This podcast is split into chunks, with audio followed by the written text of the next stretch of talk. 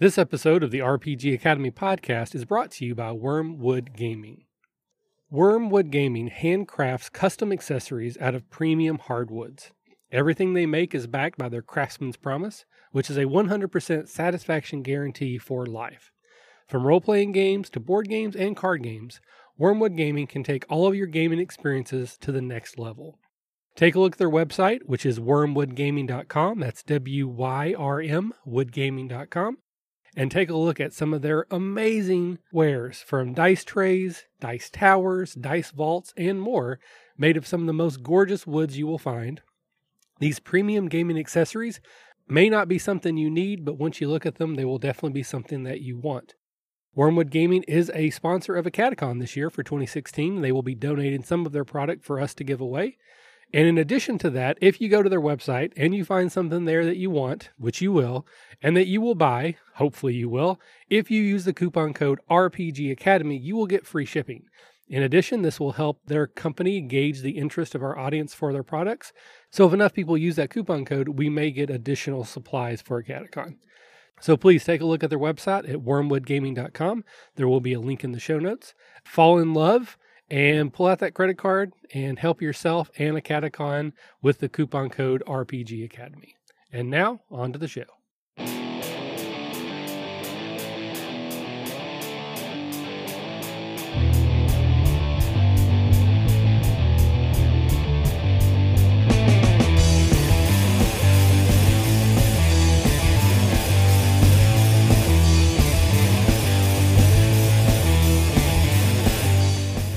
Hello, students. Welcome, academaniacs. I bid you all a spooky Halloween greeting. I am everyone's favorite co host, the Caleb G. Welcome to a very special Kickstarter edition show and tell.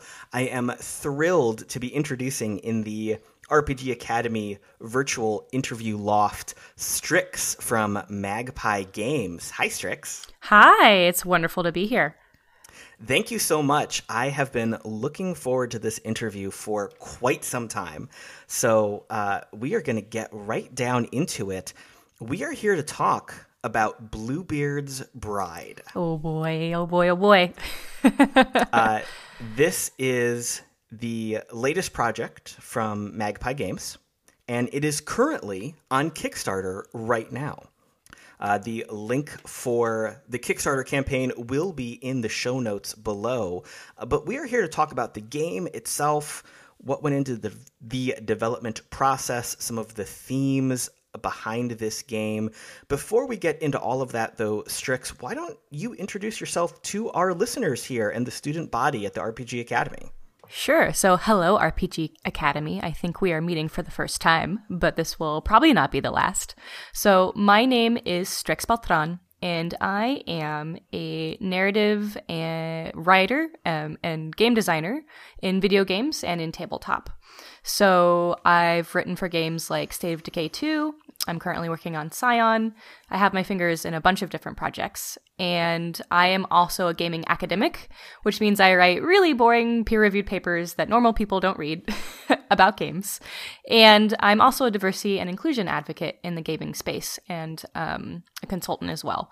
So I do a lot of different things. I wear a lot of different hats. Oh, and I forgot one. Uh, I am actually a host um, for a show called Weekly Affirmations. It's my show and it's on Twitch on the Hyper Rabbit Power Go variety channel, uh, which was started by Zach Eubanks, who is the guy who used to run Geek and Sundry. And it's every Friday at 3 p.m. PST.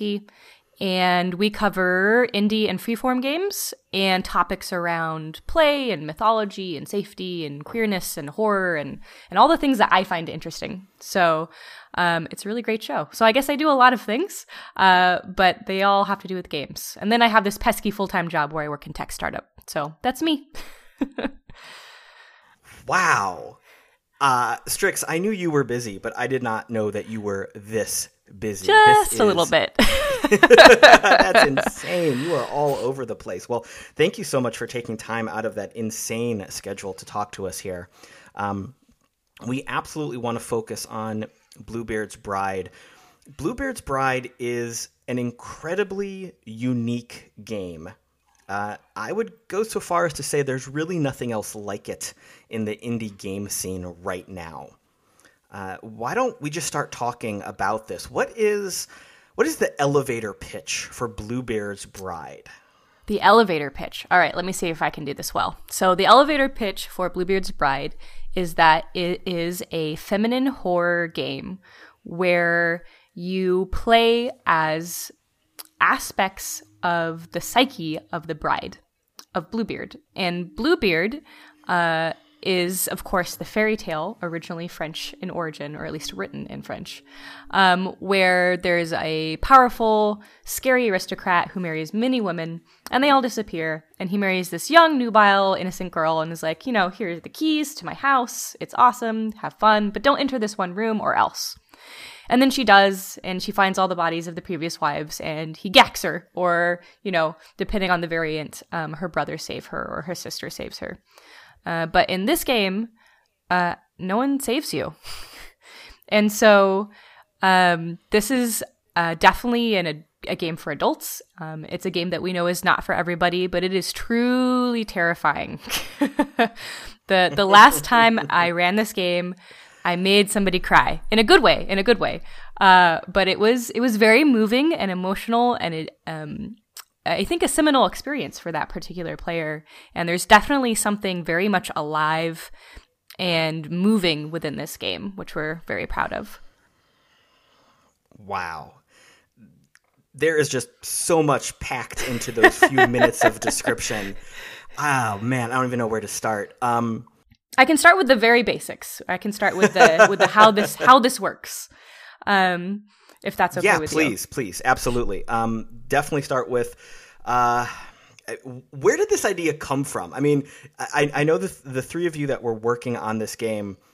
I, I don't believe that you just woke up one morning and said, "Hey, let's turn this random fairy tale into this super super intense uh, feminist horror role playing game."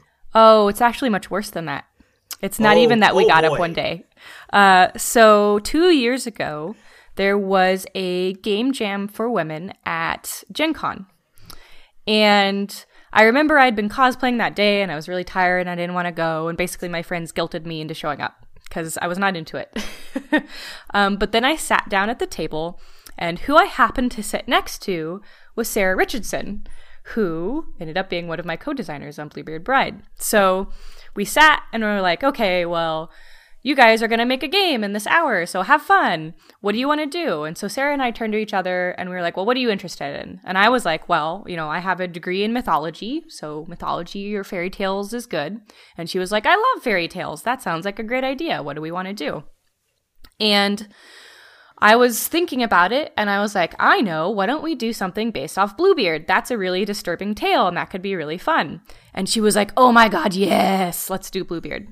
So Sarah and I sat down during that game jam for the first half hour and sort of drafted this idea for Bluebeard. And we knew immediately that it had to be a horror game because it's hor- it's a horrifying story. Um, Marissa Kelly, who is our third co-designer on this game, was one of the facilitators of this game jam, and she was essentially there to help people kind of figure out how they were going to structure their games and then send them on their merry way. Well, Marissa got sat down with us and we were like, here's what we think, and here's what we want to do, and here's what we're working on. And by the end of this hour or two hours, all three of us were so gripped by what we had done in just that bare minimum amount of time that we were like, oh my gosh, we actually have to make this. Uh, and we are entirely convinced. And not only were we convinced, but when we pitched the game to the room, as we went around with everyone's game ideas, everyone else was like, oh my God, you have to do that.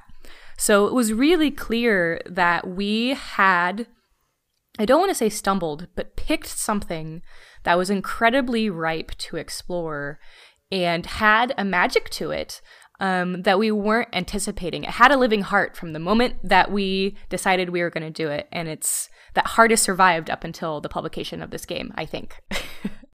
Well, that is a very interesting origin story of Bluebeard's Bride. Mm-hmm. Not what I expected you were going to share at all. So, yep, that that is super super cool.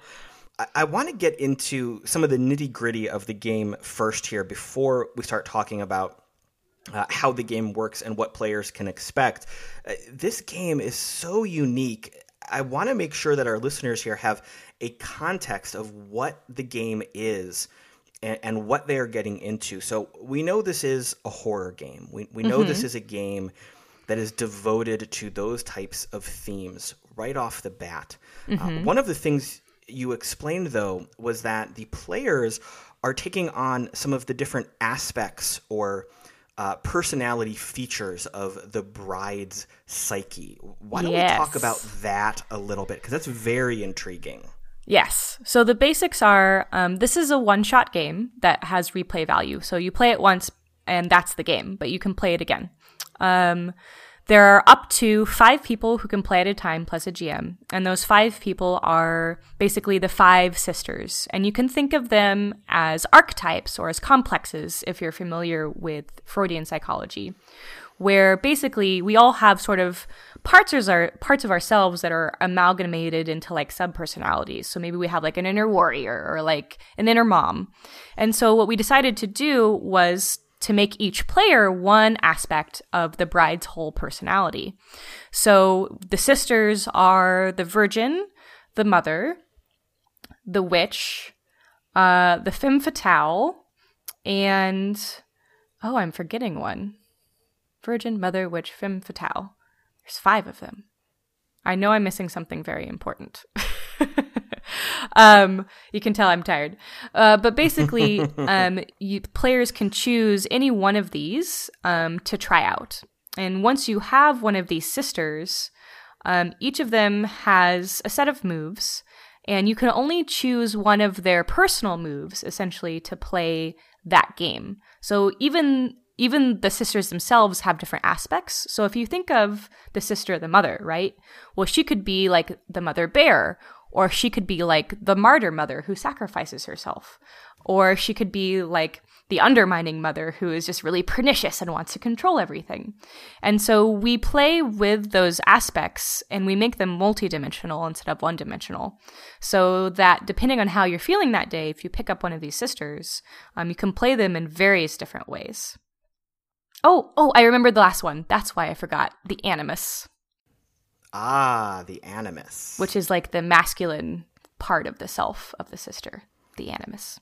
So uh, the the players come together here. They are effectively all sharing responsibility for the fate of our bride. Mm-hmm. And together they are making the decisions as she explores Bluebeard's mansion or house. Let's talk about the house then. Uh, we mm-hmm. know in the original fairy tale uh, the bride is told, "Here are the keys to my house. You may go anywhere you want except for this one room." Um, you guys have a very specific tone in mind for this game. Is the house itself predefined? Are these rooms already existing, mm-hmm. or is that something the uh, the game's uh, the groundskeeper, I should say, uh, invents and creates as the game progresses? Sure. So the groundskeeper is what we call the GM in this game. And actually, um, none of the rooms are generated ahead of time. The house or the mansion or the castle or however you decide to imagine it that day when you sit down at the table um, is really much more than just a house. This is this is not a haunted house game. This is a game about something much more. And so the house is a representative of your entrapment. It's representative of secrets and the lies that have been told to you. But it is also a metaphor for the bride's own mind, and in some ways is a reflection of her. Um, and so that's a nuance that can sometimes be easily caught, and sometimes people don't get it. Um, but the house is kind of like a flexible reality. And the way that the rooms are defined is through collaboration between the players and the groundskeeper. And so, what will happen is um, there is a wedding ring that gets passed around between the different sisters. And whoever has the wedding ring is sort of like the sister in charge of the body for that round. And so, that sister has to describe a key to a door. And we really encouraged fantastical keys, like keys made out of like, you know, moving lava or keys that look like they came dredged up from the sea or have gold and diamonds on them or is made of living butterflies. Um, we really want people to feel like this is a fantastical, ephemeral landscape. And so the player will describe the key, and then based on what is um, described with the key, then the groundskeeper goes, okay, well, I'm going to create a room that matches this key. So it could be like um, a butcher's block area where they, they harvest the meat for the big galas or the dinners. Uh, it could be an actual like shipbuilding room where there's thousands of ships in a bottle um, or a library. It's all filled with really spooky children's books. Then you don't want to open them because really bad things will happen. And so there is a tremendous amount of fluidity um, with this room making. Now, with that comes a responsibility of making rooms well, right? Which um, some people have fantastic imaginations and they can just spit that out, and other people need help. And so, what we've done is we've made resources for both the players and and the groundskeeper to be able to draw from themes and ideas to build these keys and rooms to give them a little bit of scaffolding. Wonderful, wonderful. Uh, I, I have been learning over the past few years about how to be a much more improv based GM. So uh, this very much is a game that embodies that creativity and on the spot development and that communication between players and uh, GM. Mm-hmm. So as the sisters are exploring these rooms uh, that are being defined, uh, what's the point of the exploration? What are they getting into? So that is an excellent question. So, um, when you marry Bluebeard and he sticks you in this house, he leaves. He goes on vacation essentially um, and leaves you alone. And there are planted in the game many troubling signals that something might be very wrong because he's murdered all of his previous wives and stuck them in a room. And so uh, the house is also filled with servants, which we um, use to sort of help or hinder the bride, depending on what's going on. And the bride is pushed to discover basically an object in each room that she goes into. And the object she has to decide, no one tells her, um, whether it is an indication of Bluebeard's love and fidelity for her, or whether it's an indication that he's a scary, murderous, awful awful person. And we make it mechanically so that that's a very hard choice to make. The only way you can heal in this game is by convincing yourself that Bluebeard loves you. And by heal, I mean recover actual, like, um, health and trauma points, not like heal as in a spiritual sense, because you're definitely not healing in a spiritual sense. um, and so it really catches you mechanically in like, man, I just found this bloody children's shoe and now I have to decide is this a shoe that um, Bluebeard has because a little girl fell down and he picked her up and carried her all the way home?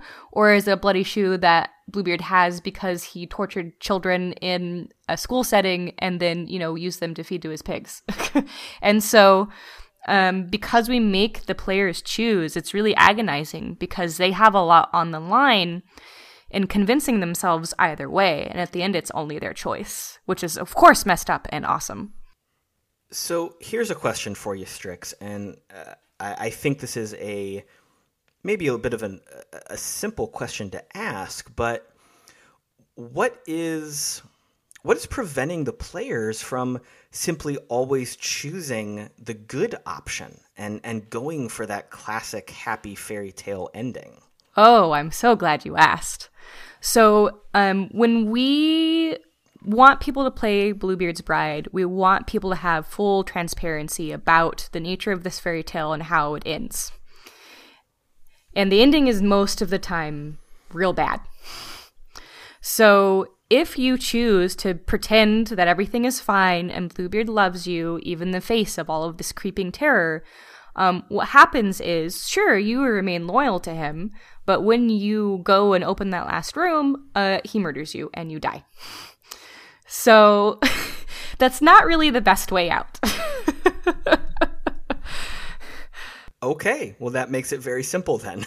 Yes. Uh, but but I like how you've even though you've established this game leads to horrific death, there is still the option of essentially the players taking charge of the horribleness around them.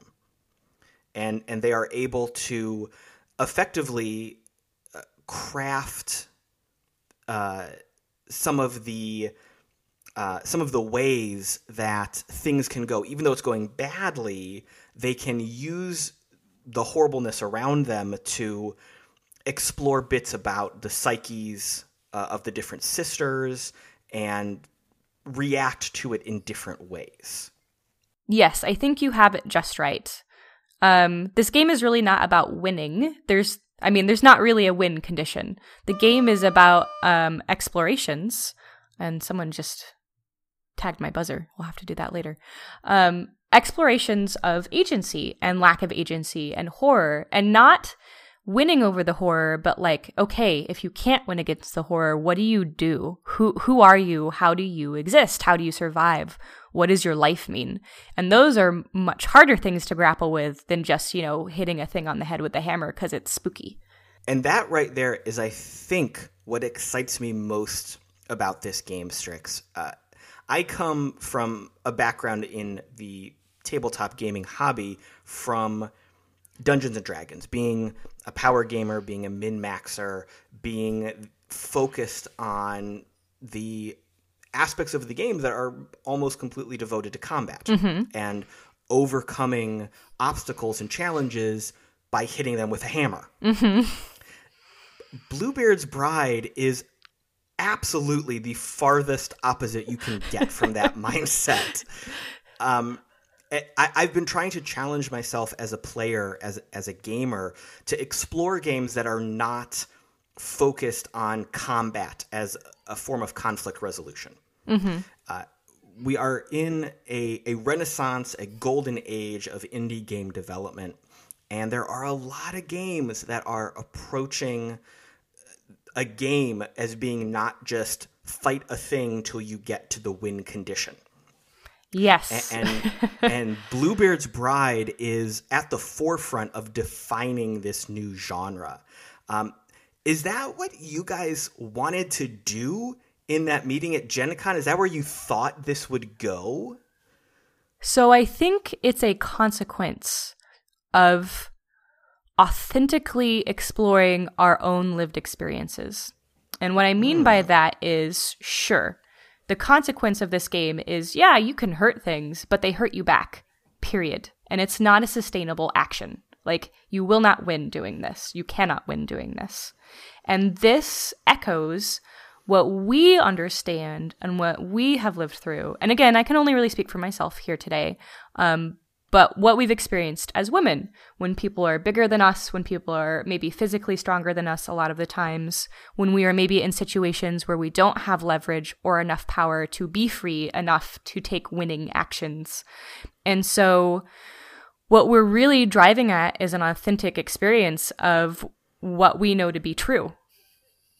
That is very impressive to see what your original intent and goal was and how it has evolved and translated into this amazing game that we're talking about here. Mm-hmm. Uh, that's also one of the aspects of the horror genre that is so fascinating to me. Uh, the, the horror genre, I, I, think, is one of the most important genres to imp- uh, to approach with tabletop gaming because it's very close to reality. And yes, it layers in supernatural or otherworldly elements, but it, it echoes a theme that is so true that there are things out of our control. Mm-hmm. And there, there are things that we cannot comprehend and we can only hope to survive or or gain a passing understanding of. Yes. I mean, there are many different kinds of horror in the horror genre, right? There's the, True, the Cthulhu esque, like, un- impossible to wrap your mind around horror. There's the survival horror where you basically, like, Buffy the Vampire Slayer style, like, kind of join in in the fun. And then there's, like, the horror that we're doing where it's not fun for real. And um, we're part of a much grander tradition of feminine horror that, you know, dates back to the 1800s in Gothic literature. Um, we saw it with excellent movies like Rosemary's Baby and Crimson Peak. Um, this has just never been done in tabletop before. Uh, and so I'm actually really excited to see this opening. So, do you guys think that you will be uh, starting a, a, a brand new genre here in tabletop? I like to think so. Why don't we take a step back into the game itself here, as we've been talking about kind of grander themes? Um, one of the things you mentioned as you were describing the game was that uh, the players had certain moves available to them. Mm-hmm. Uh, and uh, I know that Bluebeard's Bride runs on the uh, Powered by Apocalypse mechanics. Mm-hmm. Did you guys originally sit down and say, hey, let's use the Apocalypse rules? Was that the first thing that came to the table, or did that uh, evolve a little bit as you guys went through development? Sure. So I think it goes back to that game jam that we were at. And the first thing that came to the table was the idea and the theme and what we wanted, like what the heart was. And once we decided what the heart was, we wanted to know okay, what vehicle is going to closest align to what we want to do. And there are a couple of systems that we were playing with, maybe Fate, maybe something else. And we settled on Powered by the Apocalypse because um, it's very accessible, it's very hackable, and you can stretch it pretty far away from its origins and still have what you're doing work. And we knew we wanted to take our own path, um, but we really were interested in developing mechanics from scratch. We care more about the experience than we care about creating mechanics. Mechanics are super important. They drive everything in the game. You do have to get them right, but they serve a function in relation to something else. They do not exist by and for themselves. At least that's my philosophy of mechanics. And so we picked the thing that was going to work best and we we dove in. So this is I think a perfect example of mechanics supporting role play not defining role play. Uh, yes. This, this, this is a situation where, uh, as the players are are dealing with these events, creating them. Obviously, this is a very narrative heavy and narrative focused game, uh, but when it comes to the point where the groundskeeper requires some sort of mechanical decision or intervention, it feels like the way these mechanics work in Powered by Apocalypse, they just flow very seamlessly into supporting what the players have done and pointing them in a direction, not telling them, all right, you missed when you swung your sword. Oh, your spell failed. They don't make those big defining decisions. They just guide the action as it is happening. Yes. Um, our philosophy is like you either get to do what you want or you don't, and something just as else or more interesting happens. And, and, that is definitely something that is baked into the powered by apocalypse rules in any exactly. of the playsets in any of the versions of the games that use this. Um, so we we have the sisters. They they have uh, the different aspects of their own personalities mm-hmm. uh, or psyches. Um, what else goes into the sisters? What else uh, do they bring to the game here? So each of the sisters has a personality that's pretty specific and has sort of a play theme that's pretty specific. And we purposely designed them so that they don't all get along all the time. Uh, so uh, that was that was very intentional because, like anybody's internal psyche, you are not in harmony all the time, right? Um, you maybe go back and forth with yourself about decisions or you question your own motives. And we really wanted to make it up to the players to decide how fractious and how um, competitive they were going to be with each other. And so we we built some some spectrum into these characters where sure they could all you know hook arms and, and march down the golden brick road together or they could just have like an all out cat fight if they really wanted to um, and we put that in there so that there would be interesting things going on between them as much as there were horrible things going on outside of them. So they're going to be kept busy kind of no matter what they're doing. Interesting. Interesting. So uh, with Bluebeard's Bride, we are fostering not only external conflict but internal conflict. Absolutely, I I love the internal conflict aspect. Well, I, I think you essentially dictated that is going to happen guaranteed by creating the the players being different aspects of the personality, not different people all experiencing this adventure together. Uh, the, the players are the different ways we perceive the world around us. Mm-hmm. Uh, now, in any good horror story, there comes a point where the characters just can't cope with what's going on Mm-hmm. and things just get too intense and that's when things get really interesting Mm-hmm. uh, do you guys have any sort of mechanics in place to foster that uh, breaking moment when things all go to hell Oh, yes, is my short answer. um, but a, a quick caveat here when we first started playtesting this game, um, I made an error the first few times that I learned from very quickly, where I would start the terror level pretty low and then throughout the game sort of ramp it up and ramp it up and ramp it up. And what I found was you actually have to give players breaks to digest horror and ease off and back off and let them breathe for a second. Or their brains just shut off. Like they're just like, nope, I'm so scared that it doesn't matter anymore. Ha ha ha, I'm just gonna die now.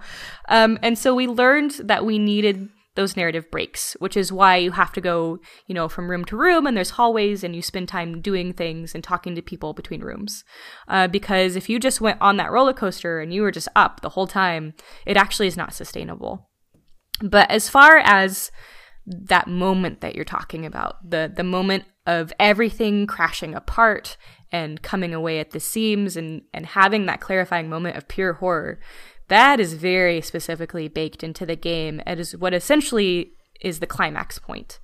And the climax point is after you have collected a specific number of tokens from these rooms, either for Bluebeard's love or to prove him guilty of murder. Um, and you can choose whether there's three or it's five to kind of delineate how long your game is going to be.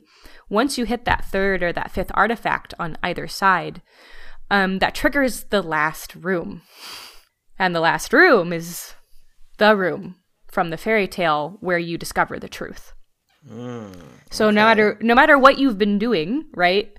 Um, you are confronted with this particular reality, and in this game, the uh, the spirit or the ghosts of the previous brides are waiting for you in that room, and they will take something from you. Hmm. So, does this become a situation where the players are trying to uh, maybe bargain for help from these spirits? That's not gonna happen. Oh no! oh boy! um, that mechanically isn't built into the game, and um, players won't be shepherded shepherded anywhere near that kind of experience. What they'll find is a confrontation of self. Um, the the ghost of the previous brides is more like a mirror than anything else, and so they have to face themselves. Um, and it's very interesting what players end up doing with that. Interesting.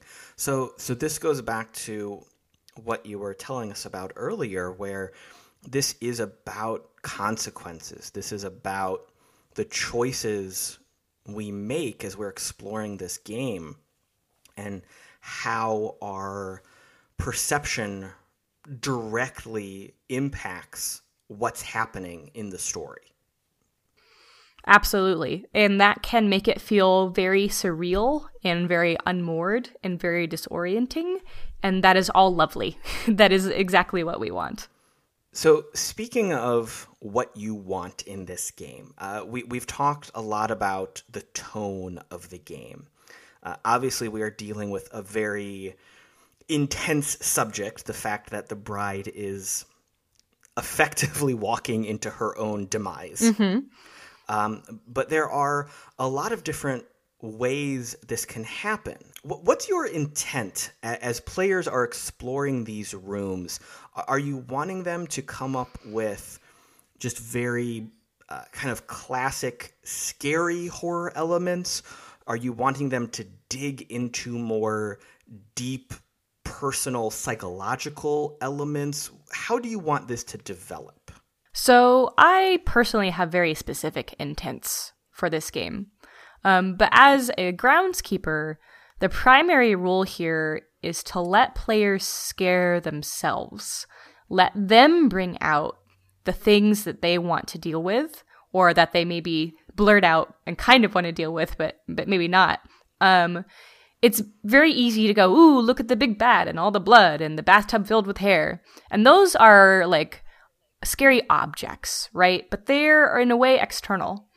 What what we want is for players to say, I am really afraid of not being heard. And then, you know, they're in a room filled with mouths that are all screaming silently, right? Um, or I am afraid of sexual encounters of this variety. And so, you know, we, f- you know, confront them with that. Um, so players really choose what's in the content of their game. We encourage them to pick things that are really going to affect and move them. And they know what that is. Like I as an outsider can't guess what's going to scare you. I mean, I I could try, but ultimately you're the expert in your own fears. And what we do is we build a space and a container for you to bring them out and do what you're going to do with them. So it's very clear as we're talking about Bluebeard's Bride that this is not just a game you casually pick up and say, huh, I wonder what this is. Maybe I'll try it tonight at the table. Um, I would say that no. Um, it it's a boutique game, right? We recognize that. We know that this is not a game that everyone's just going to want to casually pick up and play. Um, but the people who do play the game are very much into it. It's very uh, magnetic. And the best way to play this game is on a dark night in a quiet room where people can whisper, and maybe it's storming outside, and maybe you have creepy music in the background. And I think probably most importantly is an atmosphere of trust. That doesn't mean that you have to be best buddies with everyone at the table. I've played this game many times with strangers at cons and it's gone fantastically. But it does mean everyone has been informed about what this game is and what the content is going to be in there and that they have basically said in the affirmative that that is what they want. Because if they don't want that, they're going to have a super bad time. And no one wants to have a bad time because it's a game. You're meant to be having fun. And so we believe that full transparency is super important when playing or running this game. This is where that social contract coming into a game and making sure everyone is uh, informed of the themes and they are providing their willingness and their consent to play along with the way this game develops becomes very, very important. Yes. We also suggest that everyone who plays this game uses the X card. Are you familiar with the X card? Absolutely. We have talked about that uh, as a very important aspect, especially in con games, uh, mm-hmm. uh, but in any kind of home game, many, many times here on the Academy. I, I think that is the first thing that jumps to mind after being blown away by how cool Bluebeard's Bride is it's yep, this is an X card game. Mm-hmm. Absolutely. Mm-hmm. So, mm-hmm. so personally, as a GM, all of my games are X card games, whether it's silly games or whether it's not silly games. Um, but because this is a game where there's a lot of very heavy content, it's really important to establish and respect boundaries. Um, and your boundaries can change as you're playing the game. So even if you give consent for something at the beginning, you should be able to withdraw that consent later and say, you know what, this part isn't for me right now. And that is okay. Um, we very much want there to be good open communication and we want people to have fun because my God, if you're not having fun, something is not happening correctly. And let's be honest here the, the themes that come up in Bluebeard's Bride are not always easy to deal with. Uh, this goes from pure terror to, to facing fears, facing parts of yourself. Uh, there are very easily scenes of intense violence. Mm-hmm. Uh, there, there can be things that are on the very adult sexual erotic side that's what you are creating you've made an environment where all of this is free to occur. So as we are talking to listeners about this game, and as they're going over to the Kickstarter to look at it, people need to be aware that, that that's what this game is. It's an environment to foster these themes and exploration of them. That's yes, that's horror. And this is very um sensual horror on top of that. Go into that a little bit more, Strix. What what do you mean by a, a more sensual horror? Ooh, I'm glad you asked. Uh, so, um, I I make no bones about the fact that this is a feminine horror game, and what that really means is it's horror rooted in a feminine experience, uh, and so it means that it's gendered. Um, you don't have to be a feminine person to play this game at all. I've had many masculine people play this game and absolutely adore it, but it is the nature of the experience that we are trying to describe. And so, with that, almost always there is some component of sexuality, there is some component of sensuousness, there is some component of body. And, you know, one of the sisters that we built is the femme fatale, and her domain is basically being the master of, of that aspect of um, the bride's experiences. And so it is definitely an adult game and it's very fun. Um, but those are themes that I think have come up every single time that I've run it because it is such an integral part of what that means to have feminine horror. So, as groundskeeper, Strix, do you try to create situations where that happens? Or do you find the bits and pieces that your players are giving you and pull that aspect of the story out? Uh, I definitely believe in drawing the players out. Um, they will either consciously or subconsciously tell you what they want to play with. And as long as you communicate to them what is okay in the space, is sexuality okay in the space, is um, grotesquerie okay in the space, uh, is body horror okay in the space, and you go, yes, yes, yes, here's all the reasons why, here's all these hints, they'll start chasing down the bits that they find interesting. And the most important part is not getting so excited that you squash it and step on it, but giving it space and time and silence enough to draw itself out. Silence in a horror game is a very important tool. It's so important. we all talk for a living, right? Mm-hmm. uh, communication is so important to humans. We're wired to talk and communicate. We spew our thoughts onto social media. We're always talking. We're doing podcasts right now. We're talking into the internet for a living. into um, the great void, yes. into the great void. The fact of coming into a horror game, it's about changing what we find comfortable. It's taking away the safety that we've created in our real world. Mm-hmm. And the structure that you guys have created for Bluebeard's Bride, I think not only takes away that comfort, but absolutely destroys it. Why, thank you. Oh, man, Strix, I I'm I'm actually getting a little bit in that kind of uncomfortable situation vibe just talking about this Ooh, game because I know what goes into it. Yeah. Oh, I'm very much in the zone. I mean, it's it's October. We're getting towards Halloween. I, I want to be in that spooky horror vibe anyway. And talking about Bluebeard's Bride just sets the tone so beautifully for for this time of year and, and for exploring horror. Um, of course, as we are speaking here, as this episode is airing, Bluebeard's Bride is live on Kickstarter. The link is in the show notes. Please, please go over, check it out. Uh, this is such a unique, such an important game.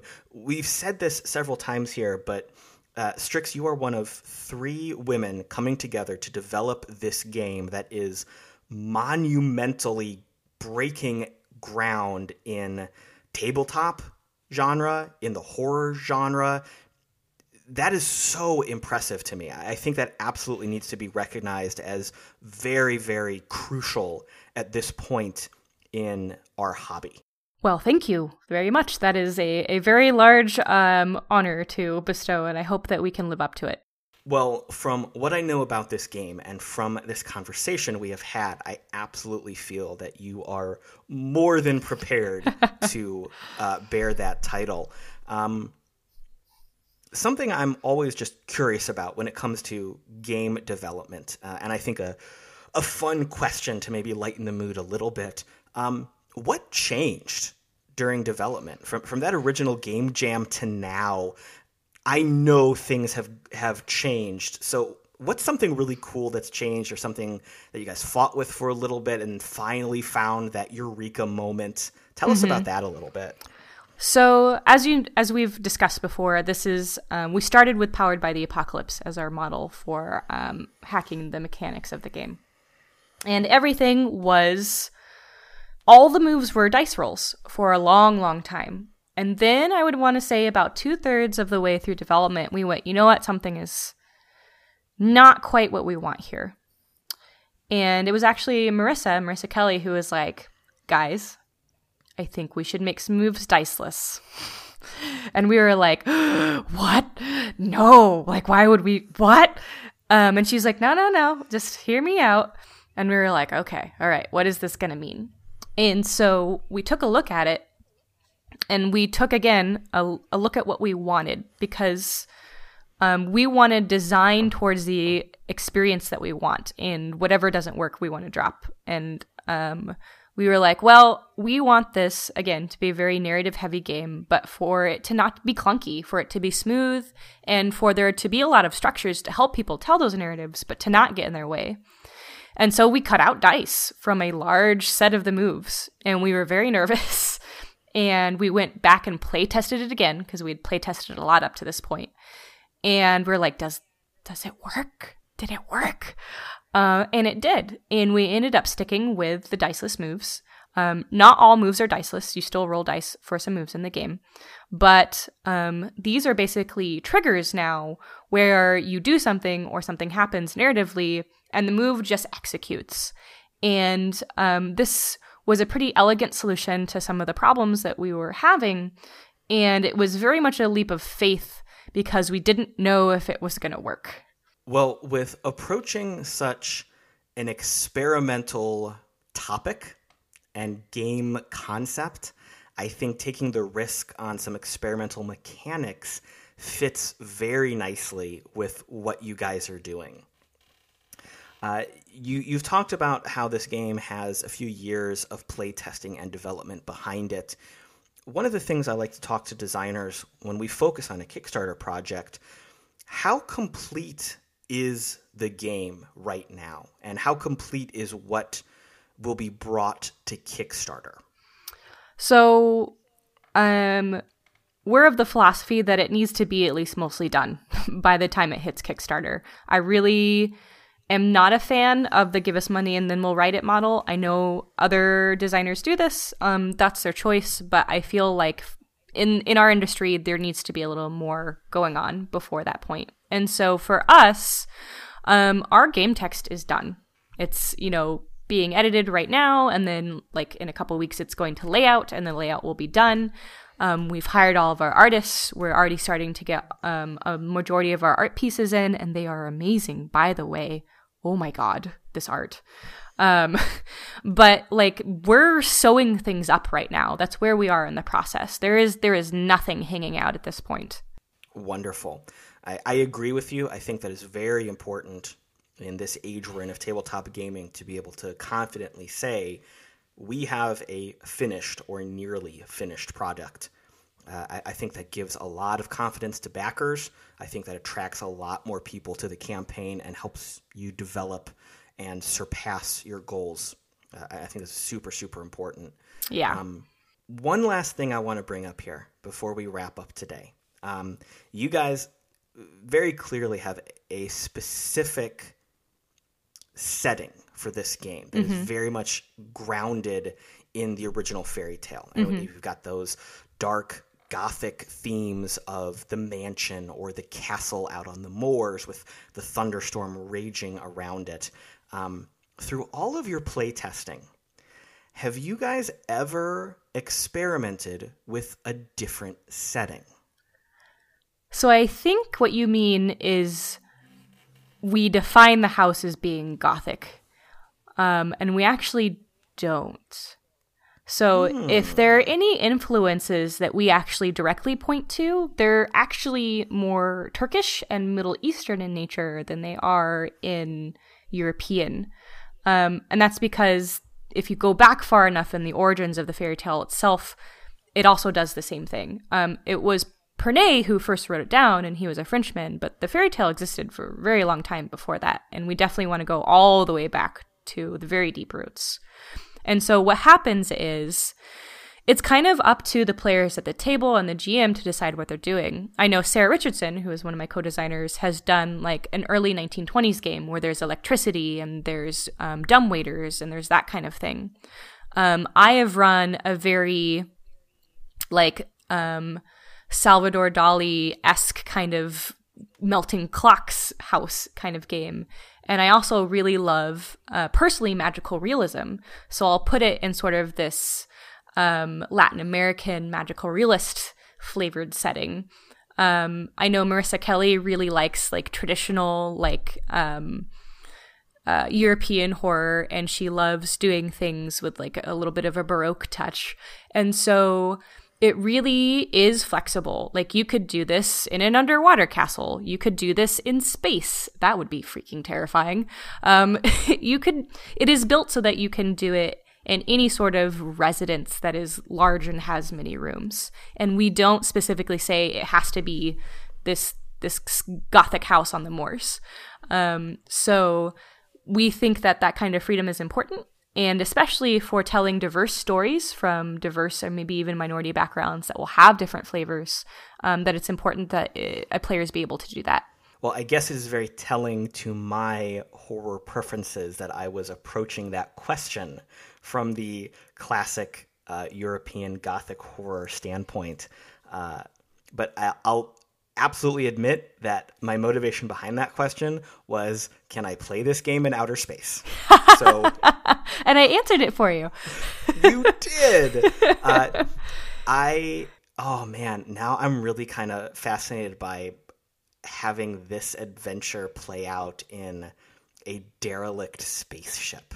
I mean, that sounds really terrifying. If, if there's there's one thing I can say about this game, this is not like horror. This is like oh my god horror.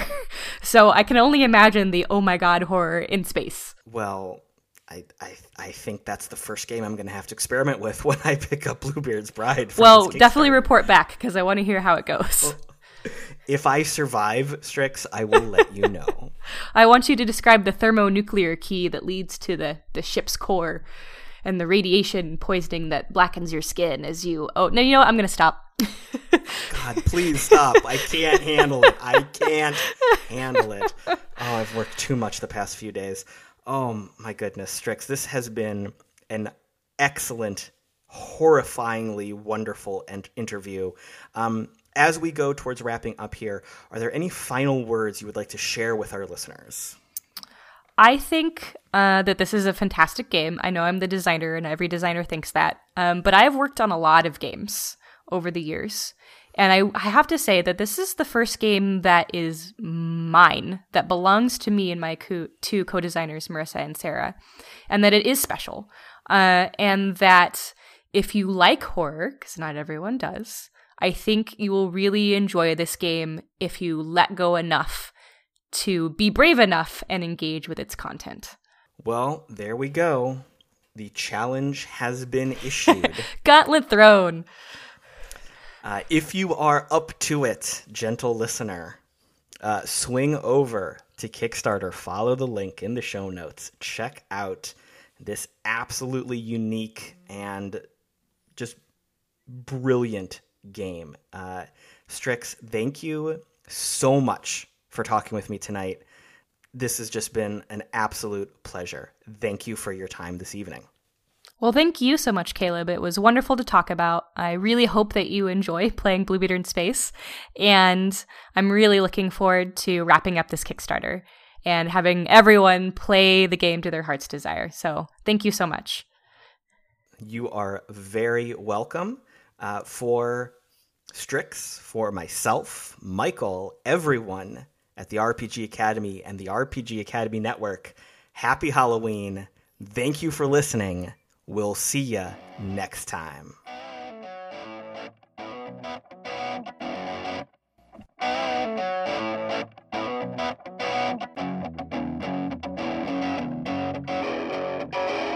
Thanks for listening to the RPG Academy podcast, the flagship program of the RPG Academy Network.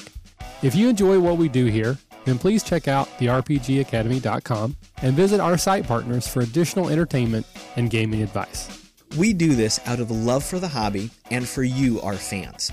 The podcast and site content will always be free for you to enjoy and utilize. But we do have expenses related to the show. If you'd like to help out in any way, please visit patreon.com slash the Academy and check out the rewards we are providing for your monthly pledges.